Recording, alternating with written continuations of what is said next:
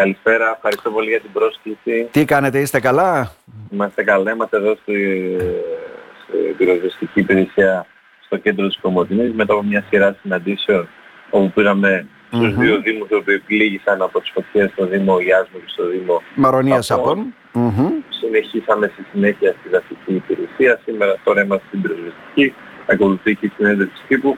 Νομίζω ένα πλήρες πρόγραμμα σε ό,τι αφορά τα ζητήματα της προστασίας Ξέρετε, του είναι...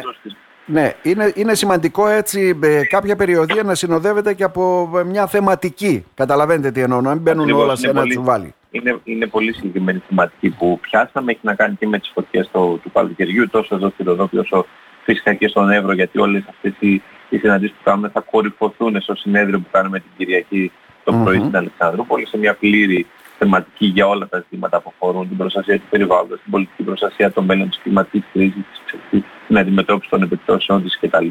Όλα αυτά λοιπόν τα πιάνουμε με επιστημονικό τρόπο, αλλά όχι μόνο, αλλά πηγαίνοντας κατευθείαν στο πεδίο, εκεί που πραγματικά συναντησαμε για παράδειγμα στο Δήμο Ιάσμου. Ποια εικόνα συναντήσατε έτσι, ε, θέλω να καταλάβω. Προχθές είχαμε ακόμα και λιμα, λιματολάσπη από τα καμένα για να καταλάβετε στα χωριά έτσι, εκεί του Δήμου Ιάσμου. Άνθρωποι οι οποίοι, άνθρωποι οι οποίοι επλήγησαν, είτε χάσανε τα σπίτια τους, είτε τις περιουσίες τους, είτε τα μαντριά τους, είτε τα ζώα τους, άνθρωποι οι οποίοι ε, αναμένουν τις αποζημιώσεις και είναι θετικό ότι φαίνεται ότι σύντομα θα τις έχουν, αλλά έχουν γίνει δηλαδή καταγραφές, αλλά από εκεί και πέρα ναι. μένουν πολλά ακόμα να γίνουν ως προς τα αντιπλημμυρικά έργα, γιατί υπάρχει πάντα μεγάλος κύκλος της πλημμύρας μετά από μεγάλες φωτιές, όπως ξέρετε. Η εκ νέου ε, ενίσχυση της αντιπυρικής προστασίας.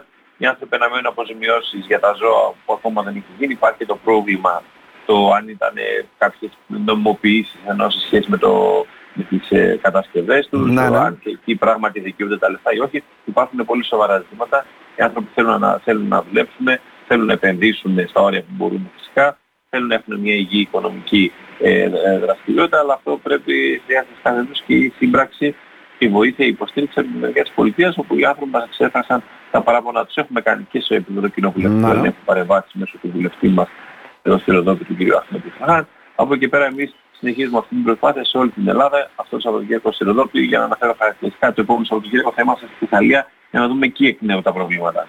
Άρα εστιάζ, εστιάζεται δηλαδή σε αυτά τα φαινόμενα των φυσικών καταστροφών, να το πούμε. Φυσικών πολλές φορές, τα οποία προέρχονται βέβαια από αδυναμίες, λάθη, ατέλειες, ε, κακοτεχνίες, ό,τι θέλετε όχι. πέστε. Και ναι. πολλές φορές φυσικά από την έλλειψη πρόληψης, όπως όσα, όσα αναφέρατε, είναι κακή πρόληψη, ας το πούμε έτσι, γιατί και οι πυρκαγιές και οι πλημμύρες απαιτούν πρόληψη, αλλά και προσαρμογή στις νέες συνθήκες που απαιτούν η κλιματική, η κλιματική κρίση. Έτσι. Είναι και αυτό ένα δεδομένο. Mm-hmm. Οι πολύ έντονες φωτιές, οι πολύ έντονοι κάψονες που προκαλούν τις φωτιές, οι έντονες πλημμύρες που προκαλούνται από έντονες βροχοπτώσεις, όλα αυτά είναι συνέπεια πραγμάτων τα οποία ίσως δεν τα είχαμε σε τόσο έντονο βαθμό το προηγούμενο διάστημα και πρέπει να προσαρμοστούν. Και αυτός είναι ο ρόλος της πολιτείας, να προλαμβάνει, να προετοιμάζει, να δημιουργεί τις υποδομές ώστε πραγματικά να μπορούμε να αντιμετωπίσουμε με τον καλύτερο δυνατό τρόπο, φυσικά όχι πάντα σε απόλυτο βαθμό, τις συνέπειες όλων αυτών. Νομίζω αυτή, σε αυτό το πλαίσιο κινείται η προσπάθειά μας πάντα συνυπολογίσει κανείς και τις παρεμβάσεις μας, στα ζητήματα της ακρίβειας, στα ζητήματα του ιδιωτικού χρέους, δηλαδή των κόκκινων δανείων που συζητείται σήμερα στο νομοσχέδιο mm-hmm. στην Βουλή και την Τρίτη κάναμε εκδήλωση στην Βουλή και παρουσιάσαμε όλες τις προτάσεις του ΠΑΣΟΚ σύγχρονες προσαρμοσμένες στα, στα νέα δεδομένα που, που έχουν δημιουργηθεί. Νομίζω το ΠΑΣΟΚ πανεβαίνει σε όλα τα κύρια θέματα, σε όλα όσα θα απασχολούν τους πολίτες και ε, αναμένουμε πώς θα το αντιμετωπίσει η κυβέρνηση και τουλάχιστον εμείς να είμαστε η εναλλακτική πρόταση της ουσίας θέλουμε να παρουσιάσουμε τους πολίτες απέναντι. Βρίσκεται μια χρυσή ευκαιρία τώρα, δείχνουν και δημοσκοπήσεις βέβαια, ότι έχετε μια σταθερή αλλά μικρή άνοδο έτσι προς το παρόν κυρία Γλαβίνα. Ε, από την διάσπαση, διάσπαση, αποχώρηση κάποιων στελεχών από το ΣΥΡΙΖΑ.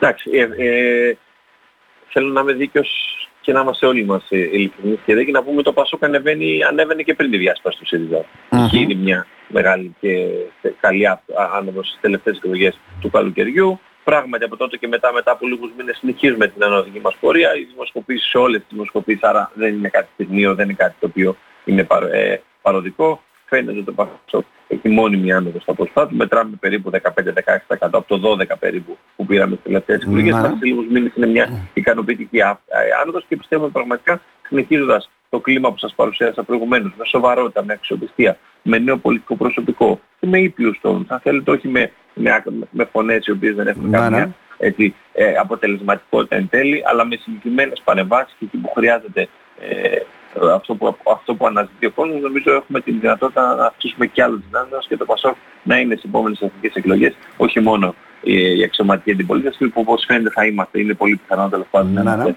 το δεύτερο κόμμα στις επόμενες εκλογές, αλλά η δύναμη αυτή η οποία θα παρουσιάσει ένα αλλακτικό πρόγραμμα διακυβέρνησης για τη χώρα.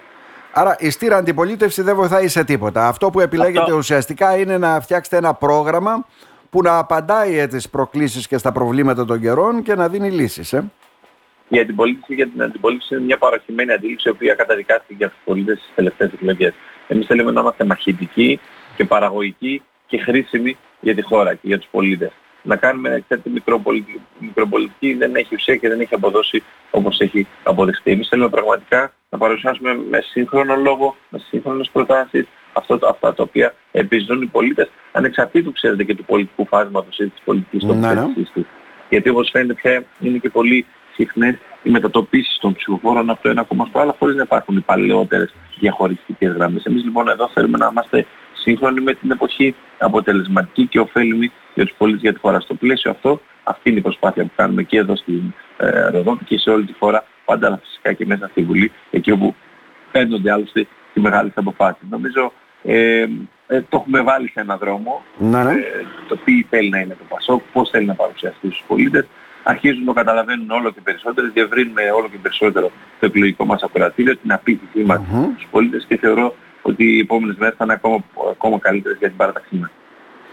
Να σε ευχαριστήσουμε θερμά. Ε, σεβόμαστε τον χρόνο σας. Ξέρω ότι είναι πολύτιμος. Να είστε καλά, κύριε Γλαβίνα. πολύ. Να είστε καλά. Να είστε καλά.